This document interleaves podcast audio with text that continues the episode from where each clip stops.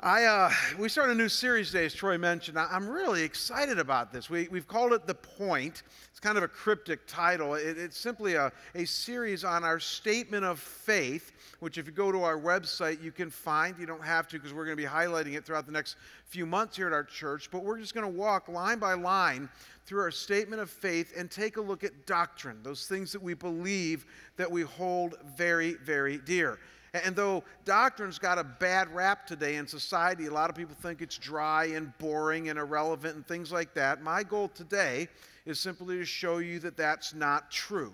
That, that doctrine, by its very nature, is life giving, it's foundational, it's core to our actual experience uh, as human beings, as well as those of us who choose to follow God. Doctrine is so critical. And so you're going to see that today. Now, we're really blessed in this church in that we have a lot of resources available to us, not the least of which is that we have an informal tie to Phoenix Seminary, one of the great seminaries here in the Southwest for training young pastors. And uh, about half the professors are Sunday school teachers here in our church. And one of the professors, who is known worldwide wide with his research in systematic theology, is Dr. Wayne Grudem. He's a Sunday school teacher in this church, he's on our council of elders. He was one of my professors when I was back in seminary when Jesus was on this earth. And so he's uh, an amazing individual. Uh, he's got his PhD from Cambridge, uh, got his master's at Westminster, undergrad at Harvard. I mean, he's just a brilliant man. And he's written a systematic theology that, that many people use again throughout the whole world.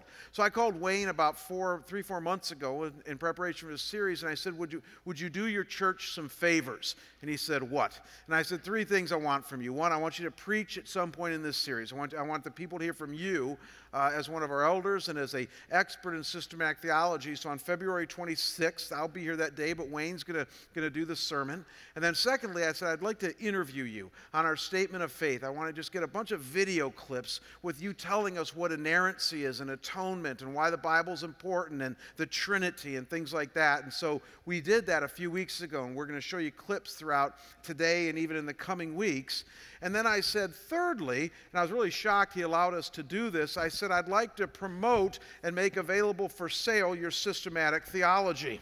And lo and behold, he said, yes. And so uh, we have uh, now here's the bummer with being the third service. It's like being the third child where you get all the hand me downs. We ran out of copies last service.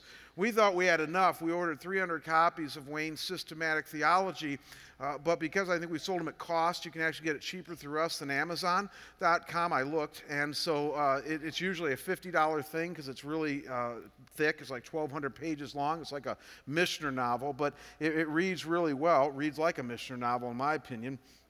And, uh, and it's very, very good. And we're making it available to you for $25. So Marianne said you can come to the bookstore today, and I think either uh, see if we can get a certificate for you or whatever. We're getting a, uh, a bunch more in this week. We'll have them available either midweek or for next Sunday.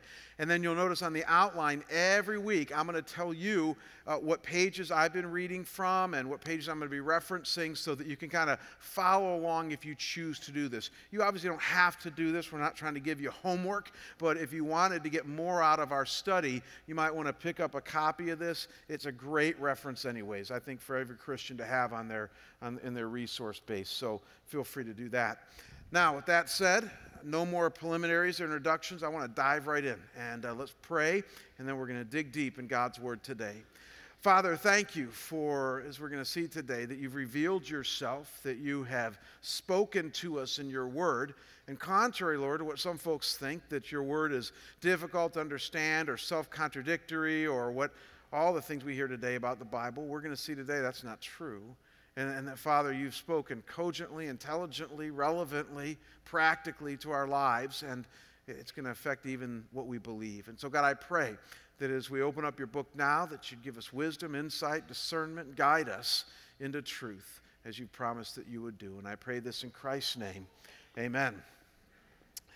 Uh, so, a, a, state trooper is parked along the side of the road. Picture him there trying to catch speeding drivers. And he sees a car puttering at 22 miles per hour.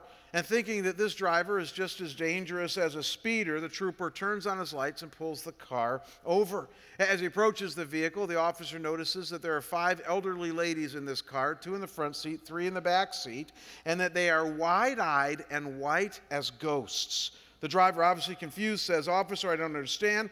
I was going exactly the speed limit. What seems to be the problem? The trooper explained to her that 22 was the route number, not the speed limit. And a bit embarrassed, the, the woman thanks him and, and grins to herself and thanks him for pointing out the error. And the officer says, Before I go, I got to ask, is everybody okay? Uh, these women seem awfully shaken. To which the lady says, Oh, they'll be all right. We just got off Route 127.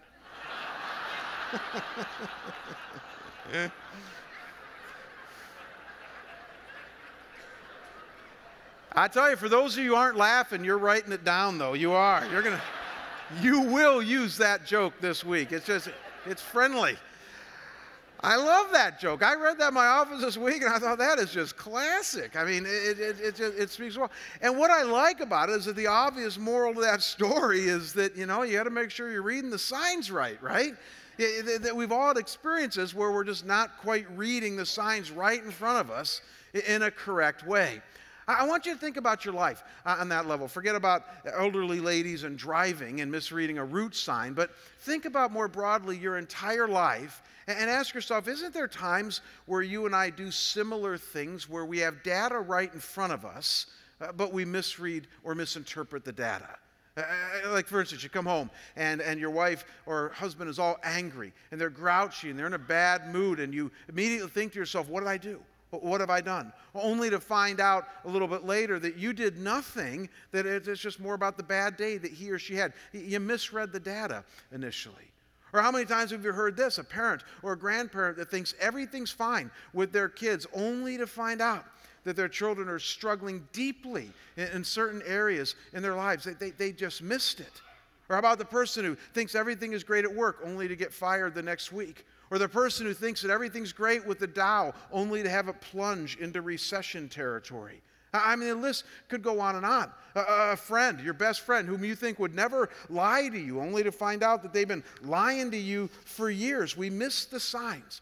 I would submit to you that that's just part of our fallen nature, our human frailty, that we have this innate propensity uh, to misread the signs right in front of us, and all of us do it. We don't always see things as they really are, we're just not perfect.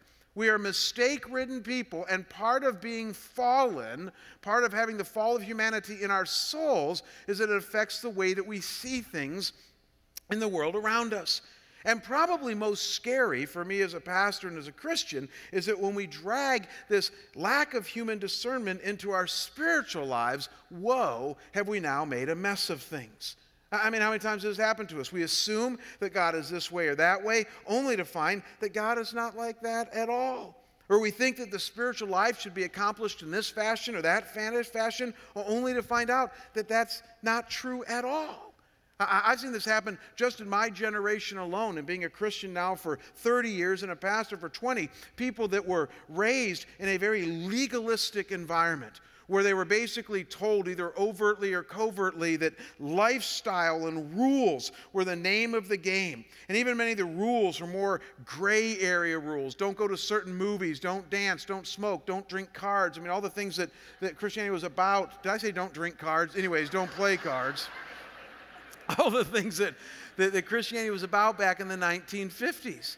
And, and then all of a sudden you get into a more grace based church as an adult and you realize that that's not the case at all. That though God does care about our morality, there's much more to Him than that.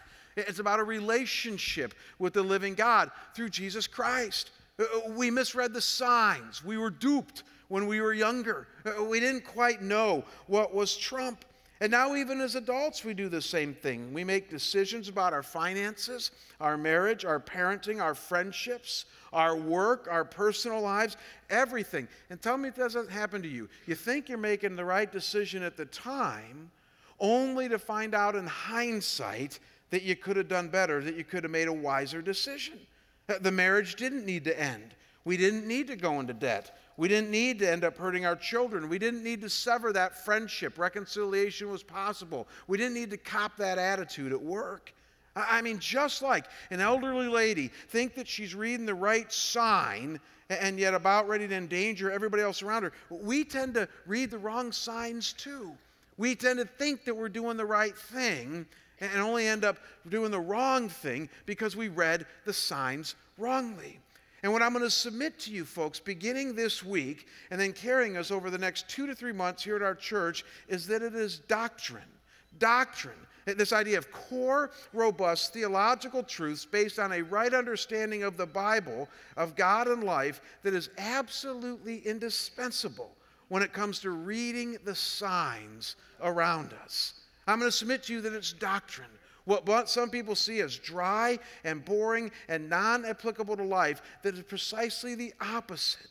That doctrine is life giving, it's life enhancing, and it's core to you and I understanding life and all the things around us. That doctrine that is accurate and based on the Bible is a good thing and something that we should all be interested in when it comes to our spiritual lives.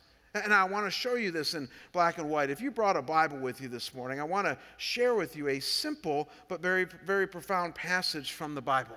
It's found in the New Testament book of Titus. And so if you brought a Bible, open up to Titus uh, chapter 2, verse 1. If you didn't bring a Bible, that's okay. There's one in the pew rack in front of you. We're also going to put the scripture up here on the screen. So this is a simple passage, but as you're going to see, it carries some very profound truth. Titus 2, verse 1. It says, But as for you, teach what accords with sound doctrine. Uh, teach what accords with sound doctrine. Uh, believe it or not, folks, I spent a half day in just this passage this week. I did.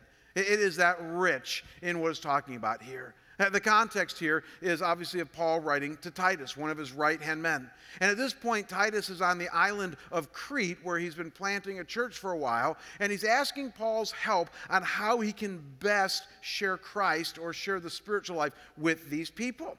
And so Paul's writing him here in Titus, what we call one of Paul's pastoral letters. And the things that that church needs to know the most, and that Titus needs to know the most, when it comes to getting the most out of their walk with Christ. How do they make sure that they don't misread life and what it means to know and follow God? And what does Paul say? He says, teach what accords with sound doctrine. That, that word teacher literally means to speak. It's a very simple term. It simply means to say something, to vocally project your voice, forming words that carry ideas that just might nudge people off center and make a dent in their worldview. Paul is saying to Titus, make sure that you talk to the people, telling them certain things that they need to know. But not just anything. Notice that Paul tells Titus to teach what accords, in other words, what fits into, like a hand in a glove, what collates with, and here's the key sound doctrine. Sound doctrine. Now, that word sound there simply means healthy. It, it carries with it the idea of safe and sound, kind of like a safe harbor in which a boat is resting in. And then that, that word doctrine there literally means to learn something, to gain content oriented knowledge that you apply to life. As some of you know, the Bible was originally written in Greek. And so they teach pastors to study the Greek language so we can study what God has originally said to us in the Bible in the Greek language. When I was looking up this word doctrine here in the Greek language, I found it fascinating. The history of this word literally means something that is intellectually stimulating and carries authority in what it says. And as I trace the origin of this word in the New Testament, it occurs some 21 times in the New Testament, six times in the Gospels, and then 15 times in the epistles. And when you look at all the occurrences of this word doctrine, get this, it tells us three things that are really important about doctrine. It tells us to avoid human based faulty teaching. It tells us to embrace God embrace God-based correct teaching and then to protect this God-based correct teaching from getting confused with the human-based stuff. And so unpack that a little bit. Jesus, when he was talking to the Pharisees and the scribes, the religious leaders of his day, at one point in Matthew 15 9, accuses them of teaching doctrines, as doctrines, the commandments of men. This same word here in Titus, Jesus used. He says, You're teaching as doctrines the commandments of men. In other words, the connotation there is to avoid this stuff. That there are certain people out there that will give you their opinion, sometimes even religious leaders, about what God, who God is and what He is like, and even what we should do here in life. And Jesus says, Man, I tell you, that's just man's opinion. Avoid that stuff. That's not going to work for you. And so, obviously, what Jesus is saying here is that we don't listen to everything that we hear on the History Channel when it comes to religion. We don't read or listen to everything that we read when it comes to a New York Times bestseller book on spirituality. But we don't always listen to what Oprah says about spiritual things. That there are certain things we're going to hear in this world about who God is and what He is like, and we need to be careful that there's such thing as man-made doctrine, man-made truth that even Jesus says is not true, it's not right. So what do we do? What's the second thing this word shows us? And that is that we then need to embrace what God says is true.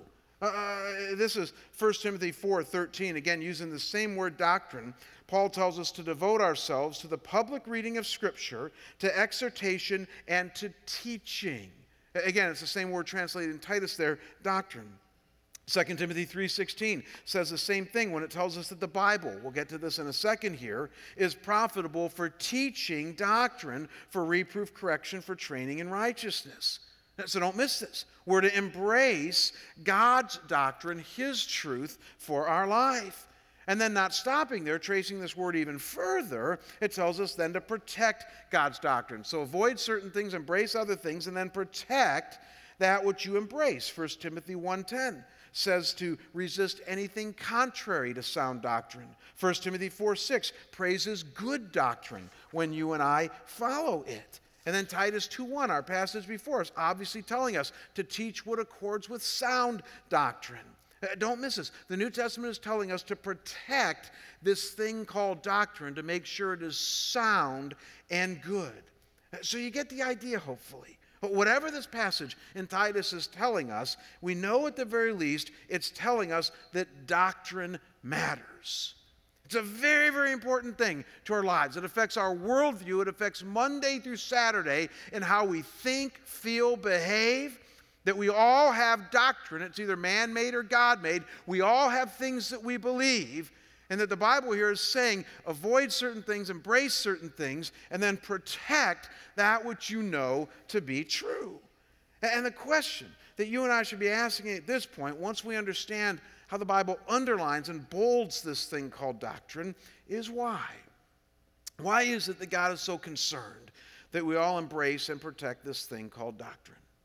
Three things I want to leave you with here this morning. Three reasons that Christianity for 2,000 years now has embraced and protected doctrine. Three reasons why you and I should be so very interested in and attuned to Christian doctrine and even what our own statement of faith here says at our church. And the first reason is this because God is a God of truth, and without truth, there is no way we can know God. I'm not overstating it. God is a God of truth, and without truth, you and I do not know God in any meaningful way at all. Simply put, truth matters. We must have truth in order not to misread the signs of life. And doctrine, as we're going to see in just a second here, is key to discerning truth.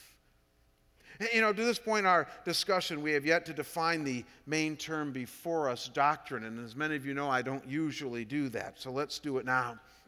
If you were to look up the term doctrine at Webster's, Merriam Webster's online dictionary, you'd get a definition similar to this. Look up here on the screen.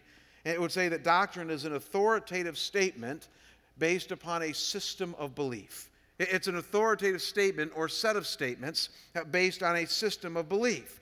So, for instance, if you have political doctrines in your life, those are simply things that you believe about the political realm, whether you're a Republican or a Democrat or a Libertarian or whatever you are. There are certain, things that you believe to be true about the political realm that guide you in your voting, that guide you in how you think about politics. They're your doctrines.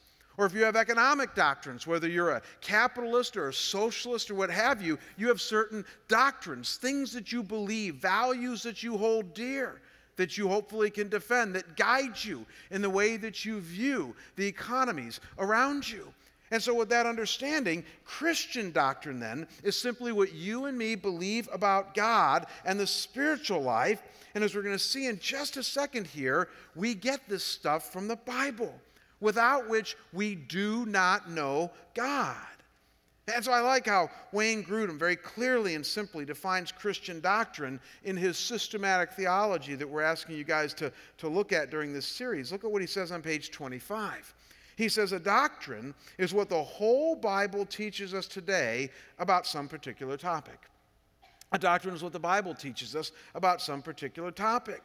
And so Christian doctrine is simply what the Bible tells us about God and life, all of life topic by topic, whether it's your walk with God, your marriage, your money, your parenting, your job, your hobbies, who God is, what He is like, how to get to heaven, what it's going to be like when you're there.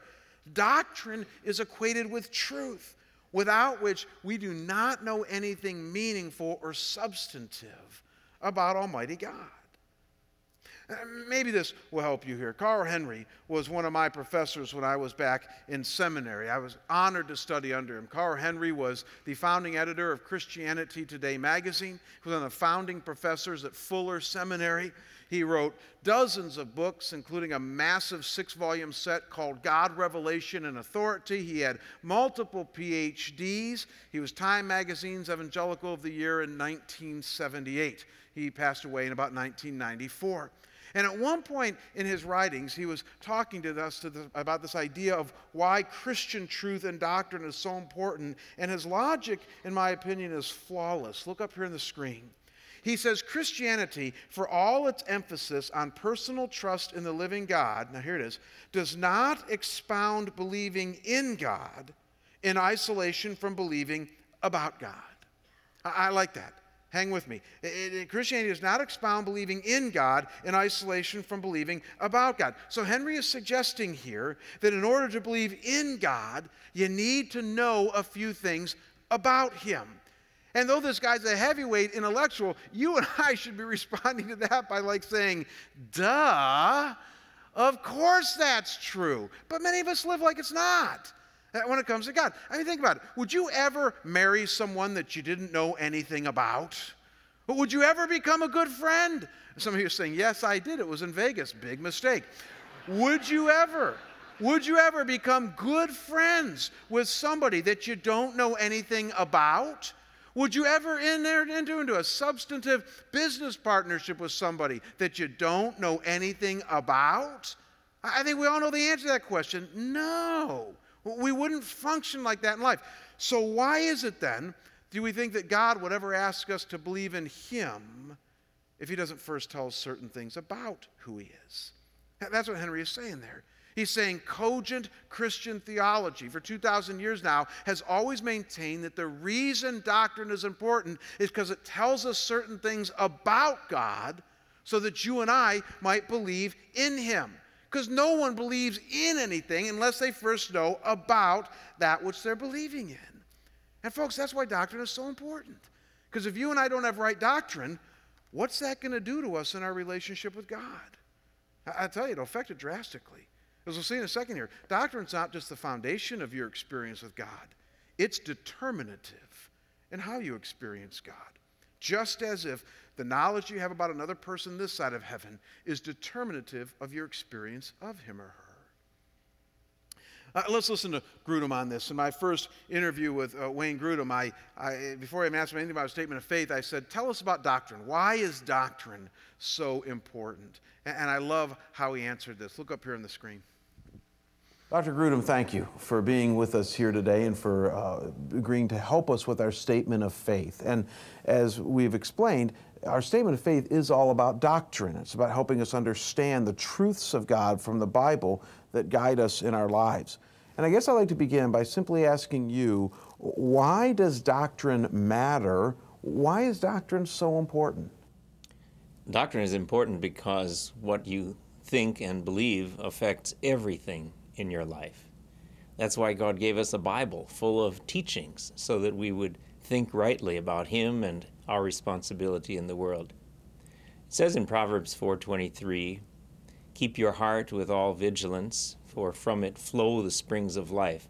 In the Bible, our heart is not just our, it includes our emotions and our feelings, but it also includes our beliefs and our deepest convictions. And so, what we want to do in uh, studying doctrine is to study the teachings of the Bible so that our hearts are anchored in truths about God rather than believing lies which come to us from the secular culture so often. Keep your heart with all vigilance, for from it flow the springs of life. It's a picture of a stream of water flowing out from our heart, and it's like our life is a stream of water touching everybody that we come in contact with. What does that flow out of? It flows out of the deepest convictions in our hearts. That's the fundamental reason for studying doctrine. Because doctrine informs the deepest convictions it of does, our hearts. Yes. Do, do you it think anchors them? Would it be too strong to say that one cannot know God outside of doctrine? Well, you have to know who God is. Yeah. How can you know someone that you know nothing about? Yeah. Um, and uh, how can you come to trust in Christ for salvation unless you know who Jesus is and what, what it is to trust Him? What salvation is, what sin is that you're being rescued from. Those are all doctrines. Those are the great truths of the Bible. And that's why doctrine is important. It, doctrine simply means the teachings of the Bible. Yeah. So far from boring theology, doctrine is really the lifeblood of our knowledge of God, lifeblood of eventually what would be our experience of God. It really is. So, whether it's a doctrine of salvation, that as we're going to see in a few weeks, tells us that it's through faith alone in Christ alone that you and I can experience God most deeply in, in, in a forgiving relationship, or, or whether it's the doctrine of the Trinity that helps us understand the Father, Son, and the Holy Spirit and how they all complement one another, one God and three persons, or whether it's even a doctrine of parenting in which you and I realize that compassion and relationality mixed with discipline must go together in order to raise our kids right. I mean, it's all the same. A doctrine is so incredibly needed because without doctrine, we don't have a worldview. Without doctrine, we don't have truth. And without truth, we don't know God. And we don't know how to function. That's why doctrine is so important. It's not only the foundation of what we believe, but it's the determinative entity of what's going to actually declare our experience with God. And so the question I want you to wrestle with now then is how do we get Christian doctrine then? I mean, it would be fair to say that Christians over the last 2,000 years have not always done doctrine well.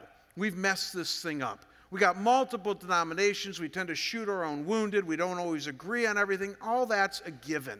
So, so, how do we wade through that entire mess and get good doctrine that will lead to this truth and life that we all desire? And, this is the second thing I want to share with you in our discussion of doctrine, and that is that God has revealed both Himself and the truth about this world in what I'm going to label divinely intelligible propositions. Now, hang with me. This is why my kids call me a dork. Divinely intelligible propositions that I would argue are the basis of our doctrine. Now, now what do I mean by this? I want you to think about this with me, folks. God, who, as we just saw, cares about this thing called doctrine and wants us to know Him and the truth of this world, has also revealed Himself. Did you know that? He has revealed Himself. And He's revealed Himself in two primary ways in history. The first way is through Jesus Christ, 2,000 years ago, coming to this world as God to be the final payment and penalty for our sins so that we might be forgiven and have a relationship with God. What the Bible calls the living word, the Logos of God, Jesus. But then the second way God has revealed himself to us, isn't this interesting? Also is the same play on that word, that Greek word logos, the word, and that's that he's revealed himself to us in the written word. And though most people know that, that the Bible is a holy book and Christians really like it and they read it and it informs them about God, what you need to see today, and we're going to pick up on this a little bit next week, is that we're saying something much stronger than that.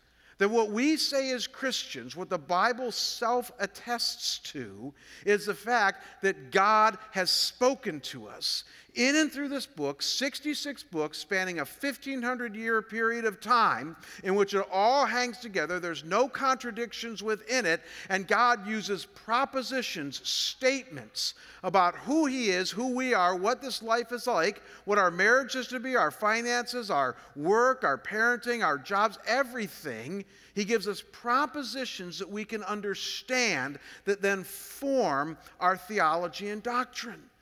That's the whole purpose of the Bible is that God decided to give us truth about himself, propositions that we can understand. Theologians call this propositional revelation, and I'm telling you, it's core to realizing how we get doctrine as Christians and even why doctrine is so important. And so look up here on the screen. Maybe this will help. Let, let me show you how this all fits together. What, what Christian theology for 2,000 years has made clear is that there's three components to you and I arriving at truth. And it all begins, you'll notice there on your left, upper left, with revelation. The fact, as I just said, that God has revealed himself in the man Jesus Christ, but then also through the Bible in words that convey ideas. I like how one author says it. He says, God is a God who stands, stoops, and speaks. Kind of like a good father would to their children. He stands and he stoops and he speaks. Some people have the conception of God that he stands, he takes a step back, crosses his arms, and says, Good luck. That's not God. God in the Bible has stand because he's strong and he's tall and he's God. He's stooped to be with us in Jesus and he has spoken to us. And this idea that God has spoken forms his revelation, and it's so incredibly important because once you start reading his revelation, then you're ready for doctrine. Because, as I'll show you in a second here on different topics, you read what God has said so clearly in divinely intelligible propositions to us, and you start to string those things together on every topic in life, and you realize that now you got a doctrine in which you can live by. And before you know it, you're in the realm of truth. Uh, that now all of a sudden you have truth for living as you've strung together revelation, what God has revealed, doctrine, statements that are true, truth that you can live by. And so let me give you a couple of very practical examples that I think will bring this home to you. Say tomorrow morning you decide you want to have what Christians call a quiet time, just a time where you get away with you and God before you start your work. And so you, you wake up a little bit earlier than you usually do. You go to your quiet space in your house, on your back porch, or at Starbucks, wherever you go, and you open up your Bible and, and you open up to Matthew 28, verse 20.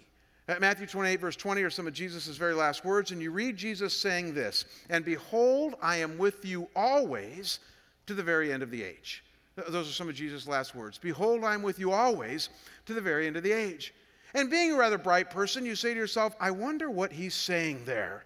And you say, it sounds like what he's saying is, is that he's always going to be with us. That even to the end of time, whatever that means, he's going to be with us, even though he's resurrecting into heaven in just a few minutes or ascending into heaven, that he's always going to be with us in some special way. And you'd be reading that passage right. And then all of a sudden you decide, you know, I want to find out if there are other passages that talk about that. So you maybe look in the concordance there about the presence of God, and, and all of a sudden you read Psalm 139, where the psalmist says, you know, if I go down to hell, God is there. If I go up to heaven, God is there. If I go to the far corners of the earth, God is there. Where can I flee from his presence? Nowhere. And you go, man, it sounds like God is everywhere all the time, and, and that there's never a place I can go where he is not.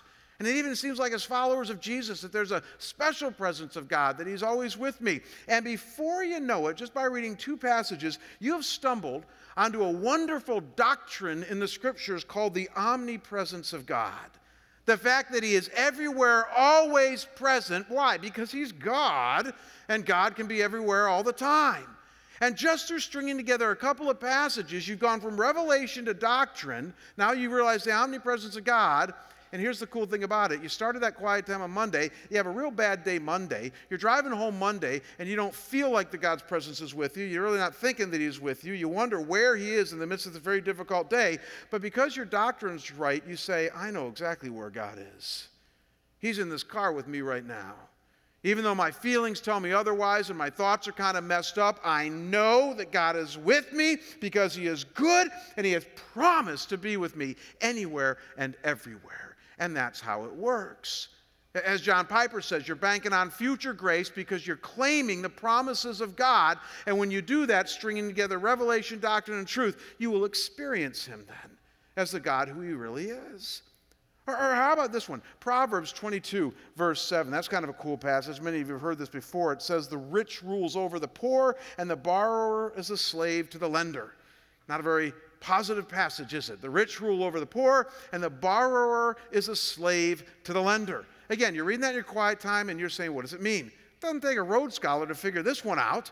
It's basically saying that the rich have power over the poor and that it's an economic power, and that anytime you borrow money, whether it's from Citibank, Wells Fargo, or a friend, it might be a dangerous thing. That debt, by its very nature of it, carries risks with it, and that it's dangerous. And then when you combine this with other passages in the Bible, because again, you're interested in doctrine, before you know it, you're developing a doctrine of what we call cash and debt. And though some people disagree on how bad debt is, at the very least, they all agree that debt should be avoided, that you don't want to become a slave to the lender as the borrower. And so you want to be very careful with debt. And talk about practical that night after having that quiet time, you're in Best Buy and you're thinking how crummy your 28 inch HD TV is, and you're looking at a 45 inch HD TV. The only problem is you realize that you don't have cash for a 45 inch TV, but you do have a Wells Fargo credit card. And so, what are you tempted to do? Put it on credit. But it's just a TV for crying out loud, and you read Proverbs 22 7. And you now have a cogent theology complete with doctrine that tells you that just because you can put something on credit, why would you want to become a slave to Wells Fargo? I don't mean to pick on Wells Fargo, Citibank. Why would you want to become a slave to any of those places? No, I think I'll wait. And though you feel a little bit depressed walking out of Best Buy because you don't have your TV, try it sometime. You feel really good about your walk with God. That, that sometimes absence is good for the soul, and you feel like you're on the right road, developing the kind of walk that He wants for you. You feel His smile in that moment. And yet, think where all that came from doctrine. All that came from you thinking rightly about the world around you, informed by the scriptures where you get your truth from, and now you're living life. And, folks, those are just two very, very, very small examples. I could go on and on about how important doctrine is. I mean, let this sink in a moment. Uh, the God who loves you and made you, who has reached out to you and offered you a second chance in Jesus Christ, has further declared to you in time and space and languages you can understand life giving truths about who He is, what He's like, how you can know Him, how you can follow Him, how you can live life this side of heaven that stands the best chance of bringing joy, meaning, purpose, and peace to your life. I don't know about you, but when I first became a Christian, I thought, I think I want to read that book. I think I'd like to know everything about it. I mean, this should fire any and all of us up about this thing called doctrine. Boring, irrelevant, dry? Hardly. Uh, Life giving to our souls. I got to tell you, I go on and on about examples of this. I, I, had a rough day just this past week on, on, I think it was Tuesday, where I was just battling my own demons and other things in my life. And, you know, I was coming back into the fray of the church, which is always hard when I've been away a little bit because problems await me. And, and I just wasn't a good day Tuesday. So, as I was driving home that day and, and I was just thinking about my, uh, my life and all of this. And, and I was thinking, okay, so how do I make sense of all of this? I mean, I'm, I'm kind of suffering and I'm not enjoying things. And so what do I do? And, you know, I had a quiet time that day and that didn't work. And, and I'd been praying all day and that didn't seem to work. And I'm, I'm, I'm talking to friends and my wife and that didn't seem to work. And, and so then I, th- I, thought of Psalm uh, chapter 30. Psalm chapter 30, which I knew from before, verses 4 and 5. And, and I knew that Psalm 30, David was struggling with similar things. And so I, I went there and it said this it said, Sing praises to the Lord, O you his saints, and give thanks to his holy name. Now here it is. For his anger is but for a moment, but his favor is for a lifetime. Weeping may tarry for the night, but joy will come in the morning. Now, how, how do you understand that passage? His favor is for a lifetime. That, that weeping is going to be a part of life, difficulty and struggle, and, and it might be for a night, but, but joy is, is going to come in the morning for those who hang in there. I read that and I thought, well, this too will pass.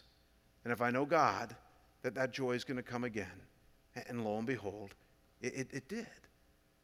But it was His revelation, His word, giving me good truth and doctrine that allowed me to see that, even though my experience that day uh, was kind of messed up.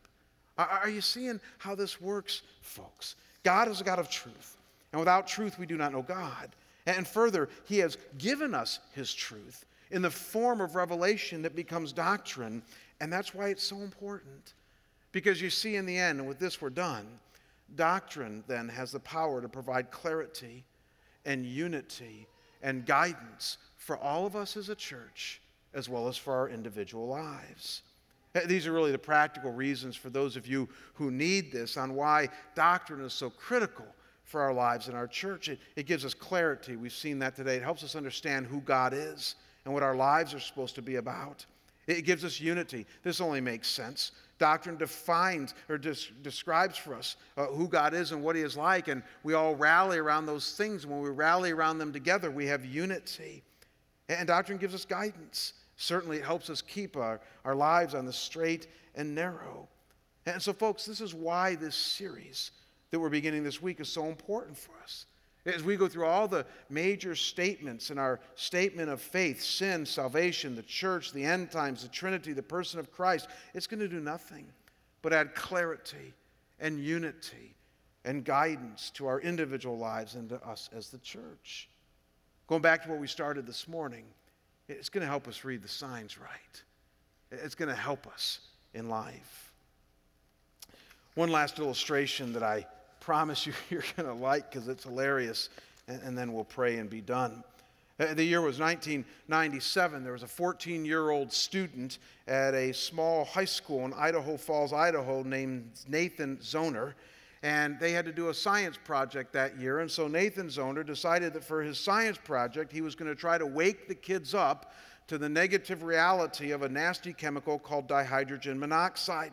And so he put before his fellow students that dihydrogen monoxide causes severe burns. It accelerates the corrosion and rusting of many metals. It's been found in the excised tumors of terminal cancer patients. He further noted that it's used in as industrial solvent and a coolant. It's used in the production of styrofoam and as a fire retardant. As if that's not bad enough, he pointed out that dihydrogen monoxide is actually being used by some students in their class, and once they ingest it, it actually becomes a dependent kind of drug to the point where it's so dependent that if you then try to go without it, you will die. And so, as part of this science project, he went around to all the 50 freshmen at his high school and he had them sign a petition to try to get people to ban dihydrogen monoxide. 43 students, immediately seeing the evidence, decided to ban this thing, so they signed the petition. Six of them were kind of unclear on it, so they withheld their signature. It was only one, one person that looked at Nathan and said, You got to be kidding me. Uh, dihydrogen monoxide, are people dumb? That's water, H2O. And he said, What are you trying to pull over on us? And Nathan declared at that time, he said, Indeed, it is water.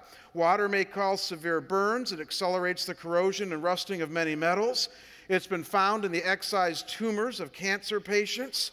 Water is used as an industrial solvent and coolant. It's used in the production of styrofoam, and it's used as a fire retardant. Further, water is ingested by many people. It becomes addictive, and if you try to go off it, you will die. He said, I was correct in everything that I said. It's not my problem that you don't know what dihydrogen monoxide is, even though all of you want it banned.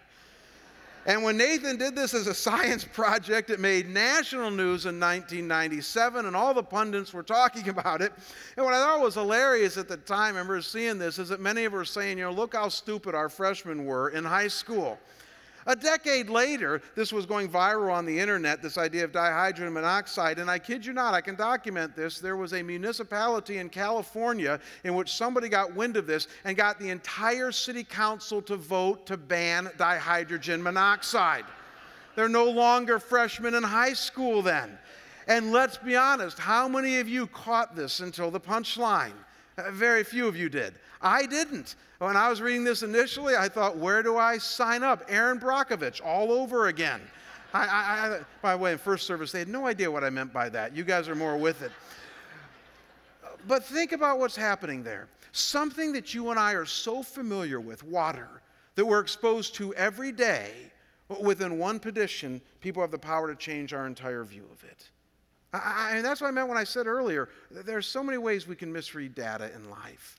And it's one thing to have that happen with water, but pity us if it ever happens to us on a spiritual level. Amen?